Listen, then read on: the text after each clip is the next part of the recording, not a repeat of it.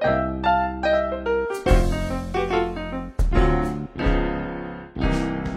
我们看《祥云声声》。嗯，这部电影真好看。哪一部呢？哎，你知道元宇宙是啥吗？你体验过元宇宙吗？啥？这你还没体验过元宇宙啊？那你可真是 out 了。你看这八十多的老头都体验过元宇宙了。来来来，我带你到元宇宙的世界里边来转一圈。你好，我是祥云生生。呵呵，今天的祥云可真是到处飘的一个祥云。用一个词儿来总结今天的话呢，那就一个词儿吧：忙碌。你可能会问了，你忙啥呢？忙着做卫生呗，还能忙啥呀？大周末的，对吧？不过今天这个做卫生啊，是一个大扫除，比过年扫除扫的还厉害啊！你可能问了，啥事儿啊？比过年还重要吗？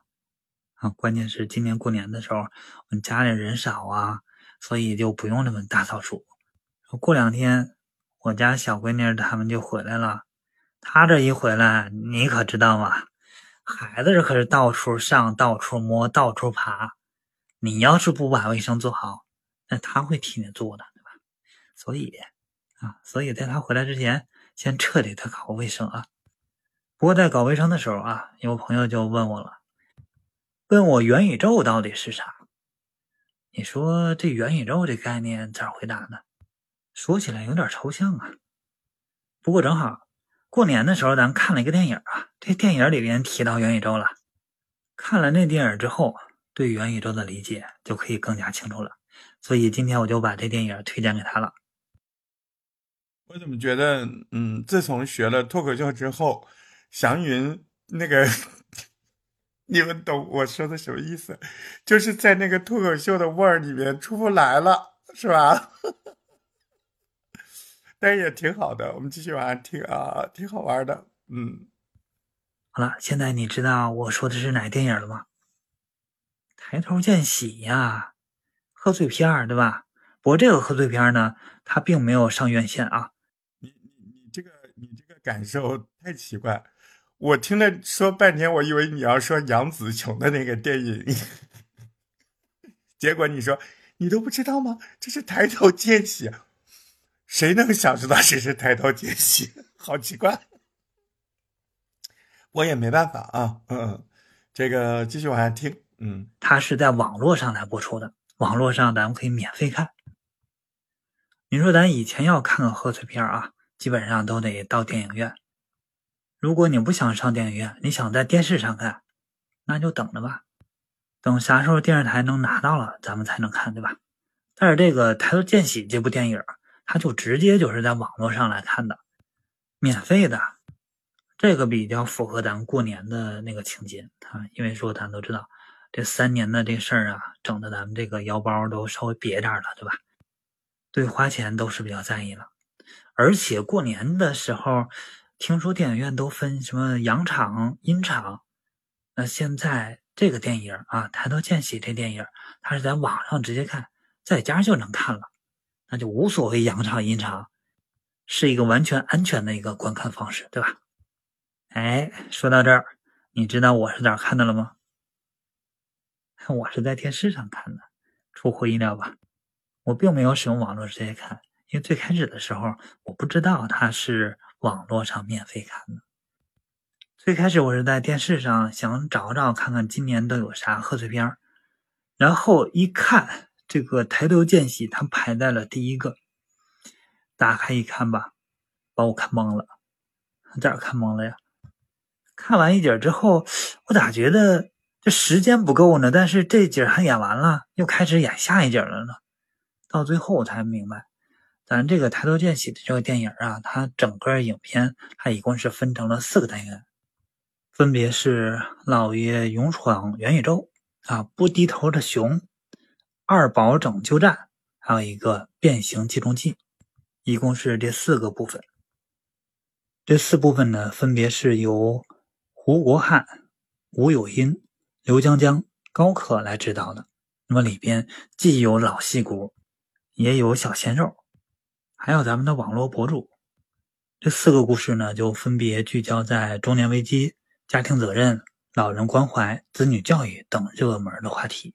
我在这里边，他就用了喜剧的手法啊，为我们就带来了许多的欢笑喜庆。在第一个单元，老爷勇闯元宇宙的这一部分呢，主要描述的是一个老人关怀的问题。我在最开始呢，就给出了一个场景：老爷这儿摇着手机，混充步数，这也挺现代的，是吧？那么他这儿呢，主要是在姥姥去世之后呢，这老爷这儿就很少出门了。人家老爷这儿已经八十四岁了，对于外面的人越来越不熟悉，熟人越来越少，所以他就基本上就在家待着了，他不出去了。而王鹤棣扮演的这个郭仔郭文翰，他这最开始呢也是创业失败，那么为了跟老爷这儿骗点钱，结果呢利用自己擅长的这个技术问题，解决了老爷跟姥姥见面的问题。像这个跟姥姥见面啊，也就是一种虚拟的，也就是所谓的这个元宇宙的这个技术啊，或者说它就是一个 AR 技术，虚拟现实。在这儿呢，他首先给姥姥做出他的模型啊，根据姥姥的长相、她的音容相貌啊，给做出模型。做出模型之后，就可以让姥爷见到姥姥。当然说，在这儿如果想让姥姥跟姥爷交互的话啊，想让姥姥跟姥爷说话，这时候呢，那就需要有一个人带上一个相关的设备，然后他这一说话，就让姥爷可以看出好像是姥姥在跟他说话一样。咱是说，这整个过程啊，都是由他们一家，呃，比如说由郭仔的妈妈、郭仔的爸爸，还有郭仔的这个同学，他们一块儿来完成的这个任务。那么在这里边，看到了对现代技术的一个应用，也看到了全家人为了让姥爷有一个更加幸福、更加健康的一个晚年生活，他所做出的共同努力。所以说，第一个单元“姥爷勇闯元宇宙”是关怀老人的这个主题。而在第二个不低头的熊，则是关注了一个中年危机，因为在这里边呢，主角下岗，导致他使用短视频的这种方式来下岗再就业。咱说这是瞒着家人啊，家人不知道。所以为啥他叫不低头的熊啊？就是为了不让家人认出来。所以他，你这四个故事，你准备给我们来四个 star 吗？还是就是简单的说四个故事呀？十六分二十八秒，限六分钟了。嗯，我有点担心，但我继续，但我继续往下听啊，我继续往下听。呃，目前为止没有任何的场景描述和画面描述和人物长相描述，没有啊，就在讲故事。嗯，戴着这个熊帽子一直也不摘，虽然说在一个高温天气，他的头卡在栅栏里边，那真是又热又难受。就是为了不露脸，不露出真面目，所以呢，他就在这儿坚持了很长时间，一直也不肯摘下帽子，不低头，相当的顽强。在第三部分叫二宝拯救站，那么在这里边呢，为了迎接三宝的到来，不得不把二宝送到了老家。在这个过程中呢，姐姐也就是大宝，大宝对二宝那照顾的真是无微不至。那么在二宝被送走之后呢？大宝跟着他同学就展开了一个营救行动，哎呀，营救二宝回家。在这过程中，就看到了大宝跟他两个同学之间的一个友谊，也看到了三个小孩他的机智勇敢，也看到了普通人家的生活的艰辛。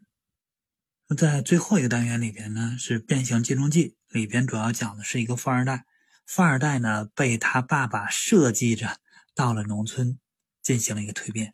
从在这蜕变的过程中呢，见到了世态炎凉，也见到了傻傻的爱，傻傻的祝福，傻傻的真诚，淳朴。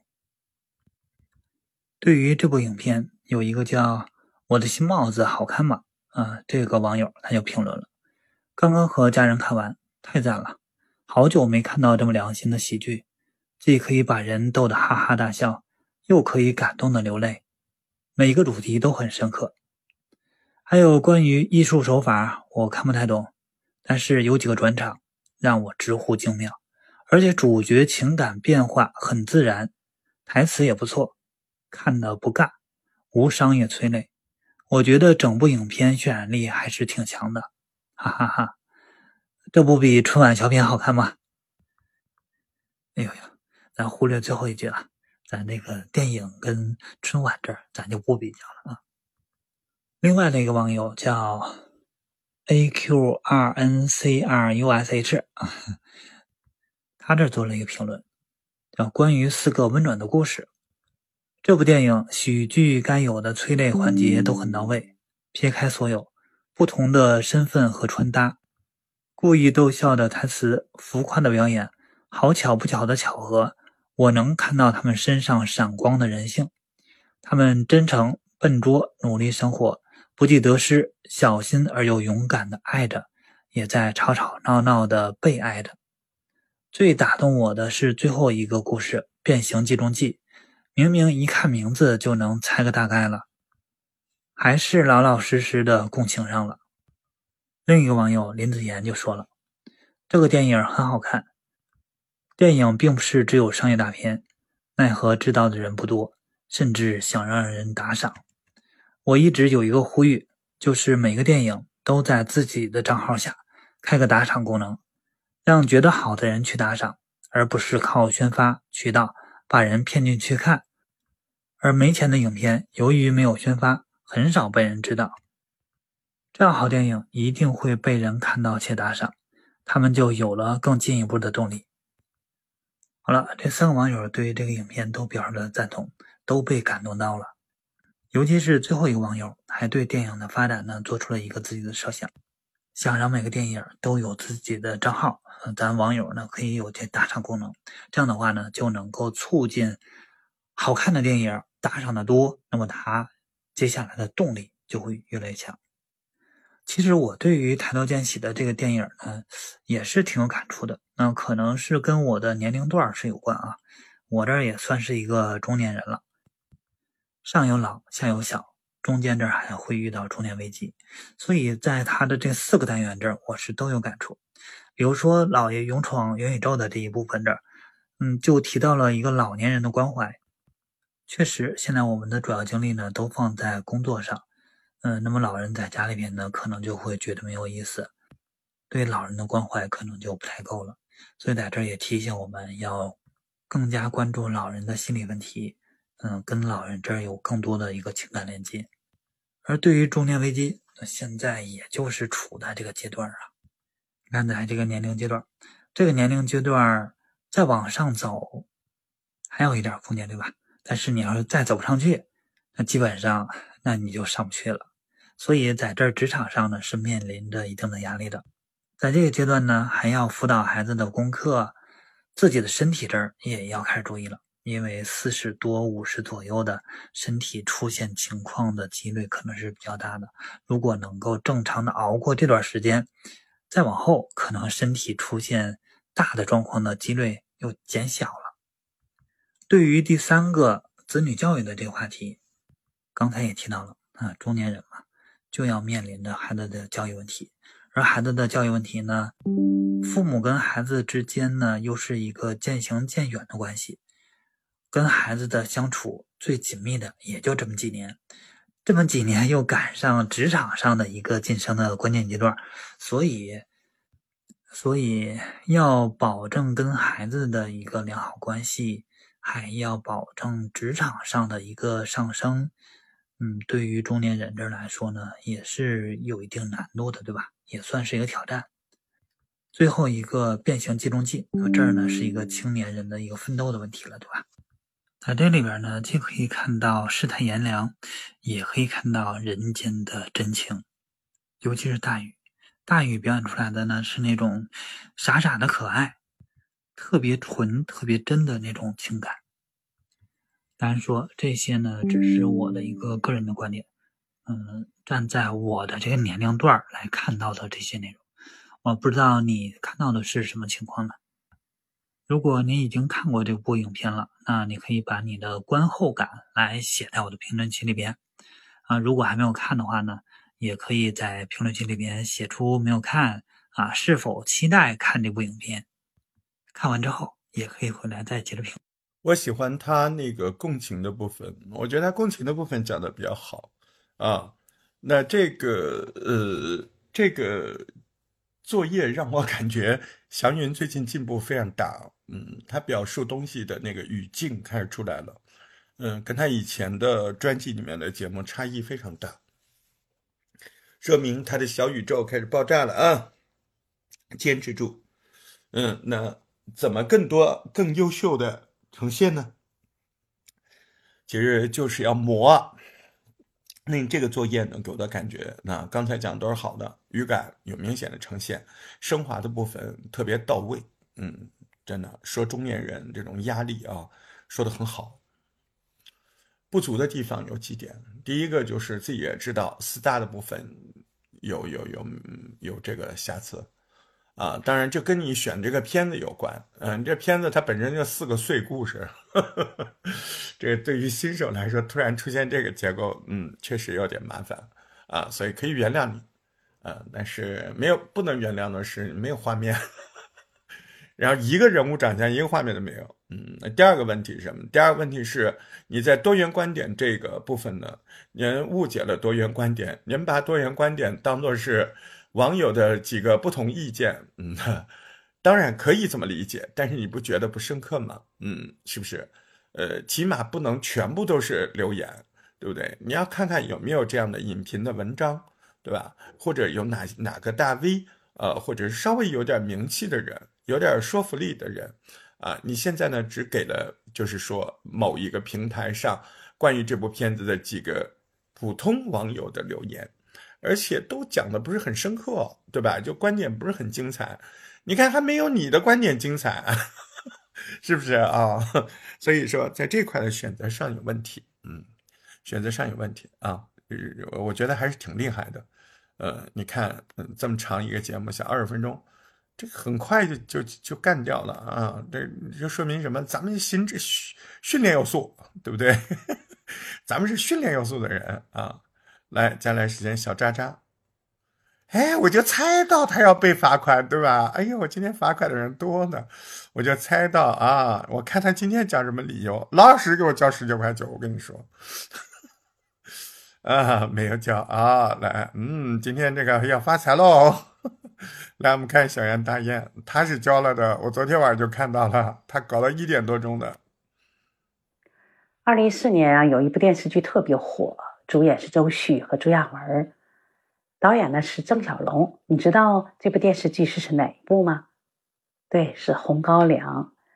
当时啊，我记得我看这部电视剧的时候，简直就是痴迷啊！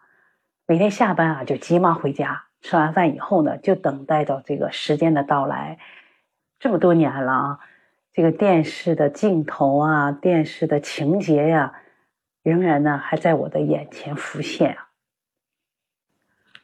可以说这部电视剧给我留下了深刻的印象。今天呢，我就来给你介绍一下这部电视剧。嗯，我先介绍一下我自己吧。我叫小袁大雁，我现在生活在北京。实际上呢，我是一个东北人。我是个退休的教师，但是我也是个闲不住的人。平日里种花种草，唱唱歌，还喜欢用声音呢交朋友。最近参加了一个播客训练营的学习。学习的时候呢，我这个人太投入了，所以经常呢就是一闹呢就整到半夜，所以第二天就要用大量的时间进行补觉啊。孩子们很奇怪呀，感觉到白天怎么这么能睡呀？我经常撒谎说，因为晚上我睡不着，经常失眠，所以呢，这个晚上觉睡得少。以前啊，家里有什么活动啊，出去玩啊，哎呦，都是这个积极参与的。而从学了播客以后呢，我就感觉到，我大量的时间呢，都用在我的这个学习上了，几乎达到要痴迷的程度了。好，书归正传，说说红高粱的故事。这个故事呢，是发生在二十世纪三十年代初，是山东高密地区这一带有一个。十七岁的女孩吧，她的爸爸呢是一个贪财的人，把她许给了一个患有麻风病的这个酒坊主的儿子。生活的磨砺啊，让九儿啊逐渐从一个……刚才大念姐这个前面这块真好哎，特别流畅，特别老道，就是感觉好像嗯老播客一样。你没有发现一点瑕疵没有？真的一点瑕疵没有。说的还特别顺，特别自然，说自己天天睡觉，家里人那个感受，哎，我就感觉如果是陌生听友，经常听小大燕姐的节目，就会出现我们要的那个了，啊，就会出现我们要的那个，是不是？嗯，什么东西？就是感觉你是老朋友啊，这点特别好。我们继续往下听啊，继续往下听。呃，我已经截屏了，小渣渣啊，我们以截屏为主，以这个上传时间显示为主。我刚才那个截屏已经上传了，自己看一下啊，上面只有一个作业，而且是五十五分钟以前交的。你自己什么时候交的？不知道吗？对不对？嗯，好，来，一个单纯的少女呢，成长为一个高粱酒坊的这个女掌柜。她的爱情生活呀，也是一波三折。但是呢，她从一个弱女子呢，却是成长为一个非常成熟的女性，以至于在那个抗日战争爆发时候呢，她为了掩护啊，呃，她的这个心爱的人啊，与呢前来的鬼子啊同归于尽。最后呢，这个她心爱的人，她的丈夫呢，带着她的儿子呢。又走上了抗战的道路。这个主演啊是周迅、朱亚文，还有齐海璐，导演呢是郑晓龙。哎，所以这个整个的这个电视剧的集数呢是有六十集，很长的。九儿的家呀，他是一个破落地主。其实他在小的时候呢，也在念书，也念过书。念书的时候呢，就和当地的乡长的儿子啊就好起来了，两个人可以说是青梅竹马。情投意合，商会的儿子啊叫俊杰，从青岛学习呢也回来了，他就找他的心上人九儿。结果这个商会呢，这个会长啊，他是坚决不同意的，因为他这个爸爸呀，嗯，不但家里困难没钱，而且呢他还特别好赌，还把他的这个母亲呢都卖给了别人啊。所以说，也是一个很不很不争气的一个父亲。他的母亲呢，也是在遭受凌辱之后呢，也上吊自杀了。为了得到那个厚礼啊，这个九儿的爸爸呢，就不顾九儿的反对呢，就要把她呃嫁给呢镇上的一个呃酿酒的大户，而且这个酿酒的大，你看，嗯。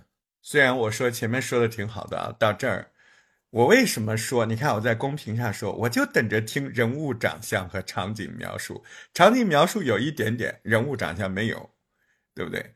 红高粱，嗯，这个电视剧，你如果不描述人物长相的话，你很容易，嗯，让我想起姜文的电影，因为巩俐把这个角色塑造特别好。是那种高高大大的，嗯，这个嘴巴厚厚的，这个西北的女人，对不对？啊，所以呢，小严大雁这一块儿，嗯，我没感受到这个人物长相的描述啊，我点你一下啊，嗯，大户这个人呢，他的儿子呢是患有这个麻风病的，所以说他为了图钱呢，就不惜把自己的女儿啊，就卖给啊，卖给了这个大户人家。当时啊，这个九儿就找到他的这个青梅竹马叫俊杰的啊，跟他俩私议私下商议呢，要那个那个什么逃出逃。结果后来呢，让他母亲知道了。结果母亲第一时间就把他们私奔的消息告诉了她的丈夫，这个商会会长。商会会长知道这件事儿以后呢，他就想想到了一个这个土匪啊。他们在这个之前呢，喜欢九儿，于是呢，就和呢这个这个俊杰呀，他的母亲呢，联手演了一场苦肉计，想稳住这个俊杰，并从俊杰的口中呢，套出呢与九儿约定的这个暗号。这个会长呢，就把这个暗号啊告诉了这个土匪花脖子。俊杰的这个母亲呢，也其实也很担心呢，这个九儿的安危啊。啊，其实这个母亲俊杰的妈妈呀，是一个很善良的人，也偷偷的就派人呢，就告诉了这个，就给那个当地的有一个县长啊，呃，朱叫朱豪，朱豪三送了一封信，也就希望呢，这个朱豪三带兵去围剿这个花脖子。可想而知啊，这个九儿啊，他的结果了。到了地他们约会的地点之后啊，就被那个花脖子派人就给绑走了。而且这个绑走了之后呢，这个县长他们也赶到了，结果也扑了个空。当这个俊杰知道他们父母欺骗他们的他自己的时候呢，所以对他父母啊就很失望，呃，就一个劲儿的执意呢，就要救出九儿。而九儿呢也是呢以死相逼啊，不愿意呢和花脖子在一起。花脖子就告诉九儿呢是。张俊杰出卖了他，也就是他的那个青梅竹马。九儿一听呢，就非常震惊啊，脸都气白了。当这个张俊杰他自身一个人来救九儿的时候呢，就这个花脖子啊当着这个九儿的面儿，呃，还有这个所有山上的土匪啊，就让俊杰承认啊是他告的密。俊杰呢，为了保护他父母的名声呢。也只能违心的承认了自己是一时说漏了嘴。当九儿听到这些话了以后吧，就是心里特难过呀。他想了很久，他也是个很聪明的人哈，他就给花脖子出了个主意，说让他以保票的名义呢去敲诈这个商会，还有这个他的爸爸叫到了戴老三，就在这个有一个村儿同村的男孩子叫于占鳌。还有他的伙伴四魁到这个匪窝点啊来给送粮的时候，就发现了九儿，他就跑到那个朱三豪，就那个县长嘛去报信儿，就打算救出来这个这个九儿。当这个于占鳌啊和四魁带着这个朱三朱三豪的部队来这剿匪的时候呢，然后他们俩就趁机呢就扛起了九儿就跑，朱三豪呢也没抓到这个花脖子。他就把他这个土匪窝子就给烧了。九儿没有想到于占鳌来救他，所以内心呢有一丝啊感动。从这件事以后啊，他俩的命运啊就紧紧的联系到一起了。回到家的九儿啊，被爸爸逼着呢，还要嫁给那个麻风病的这个丈夫。就在她结婚那一天呢，抬轿的人就是这个救了她命的这个于占鳌。当时在这个抬轿的路上啊，于占鳌使劲的花招呢，就是颠了坐在轿中的这个新娘九儿。但九儿呢，她是咬着牙关呢，一点不露声色。这个于占鳌呢，就非常佩服啊，对这个九儿有更深步的了解，而且并且产生了这个爱意。尤其是结婚那个场面啊，给我印象可深刻了。嗯，当时啊，这个大红轿子里啊，坐的是个新娘啊。周迅扮演的，穿了一套红衣服，而且这个樱桃小嘴儿抹的红口红哈，而且那清秀的脸庞，一双浓浓的大眼睛，而且头发上呢，头上呢有那个戴的这个红布啊，蒙的红头布，而且抬轿子的这些人啊，几个大汉啊，一起唱歌，一起喊着号子啊，左摇右晃啊，嗯，就是那种很调皮的样子。呃，嘻嘻哈哈的，而且这个就想捉弄啊轿子里的这个新娘，但是这个新娘啊坐在轿子里，随着这个轿子的节奏呢，也在左右摇晃，不动声色的。嗯，所以那个场面啊，就是这个《红高粱》这部电视剧里这个结婚这个场面，嗯，既隆重又热闹，还很喜庆，尤其是这个人物啊那种表情啊那种表现呢，都表现的很入木三分啊。在后来的日子里呢，他们两个人啊有多次的交往、联系，相互的这个帮忙。尤其在于占鳌这个生死关头啊，这个九儿呢也不顾自己的名声，也不顾这个被这个他的这个婆家啊给那个清扫出门这个危险啊，呃，敢于承担啊，上前上前表明啊，证明啊，于占鳌不是杀人凶手。哎，所以说这种勇气、这种胆量，真能看出来，哎，她的与众不同。她是一个很坚强、很有担当的这样一个女性。随着故事情节的发展呢，九儿呢，不仅这个掌握了制酒的这些方法啊，而且对这个她的这个家族啊，整个这个经营啊，而且这个都是靠她来做，呃，还养育了两个孩子。这两个孩子都是他和于占鳌的爱情结晶，而且于占鳌这位主角呢，也是在懵懵懂懂的当过程当中啊，踏上了这个抗日的道路。九儿呢，用生命呢去保护了他心爱的人。最后呢，电视的结尾，于占鳌和他的孩子啊，都加入到了这个抗日战争这个行列。当时这个电视剧播出的时候呢，呃，各种声音都有，褒贬不一。有的呢是和电影的《红高粱》进行对比，其实电视剧和电影是两种表现力。有的说很多人物关系都很突兀，没有交代清楚，特别薄弱。怎么莫名其妙就认了干爹干娘呢？片子对九儿那个年代的野河的刻画也太温柔了。九儿很多台词的加入，这个女性的角色都是浓浓的这个宫斗风等等啊，很多很多的这样的说法。但在很多人眼里啊，这部电视剧真的好看。喜欢周迅演绎的很到位，很贴合时代的服装，看了比较容易接受。故事叙述的呢是倒叙的。衔接的也很完美，男主演技呢也很好，把剧情烘托的不拖拉。我之所以喜欢这部电视剧呢，一个是主角让我很喜欢，他的表现力呢非常强啊，他表演的非常细腻，他的那个眉目传情啊，不动声色去表达呢，哎，人物的那种情感啊，喜怒哀乐，所以我很欣赏。除此以外呢，这个演员这个队伍的阵容，你像这个秦海璐啊、朱亚文啊，哎，这些演员，还有这个张俊杰的那个扮演者啊，叫黄什么就忘了，哎，他们呢都是演技都非常高。总的来看，对我的印象呢，嗯，是一部非常成功的一部电视剧。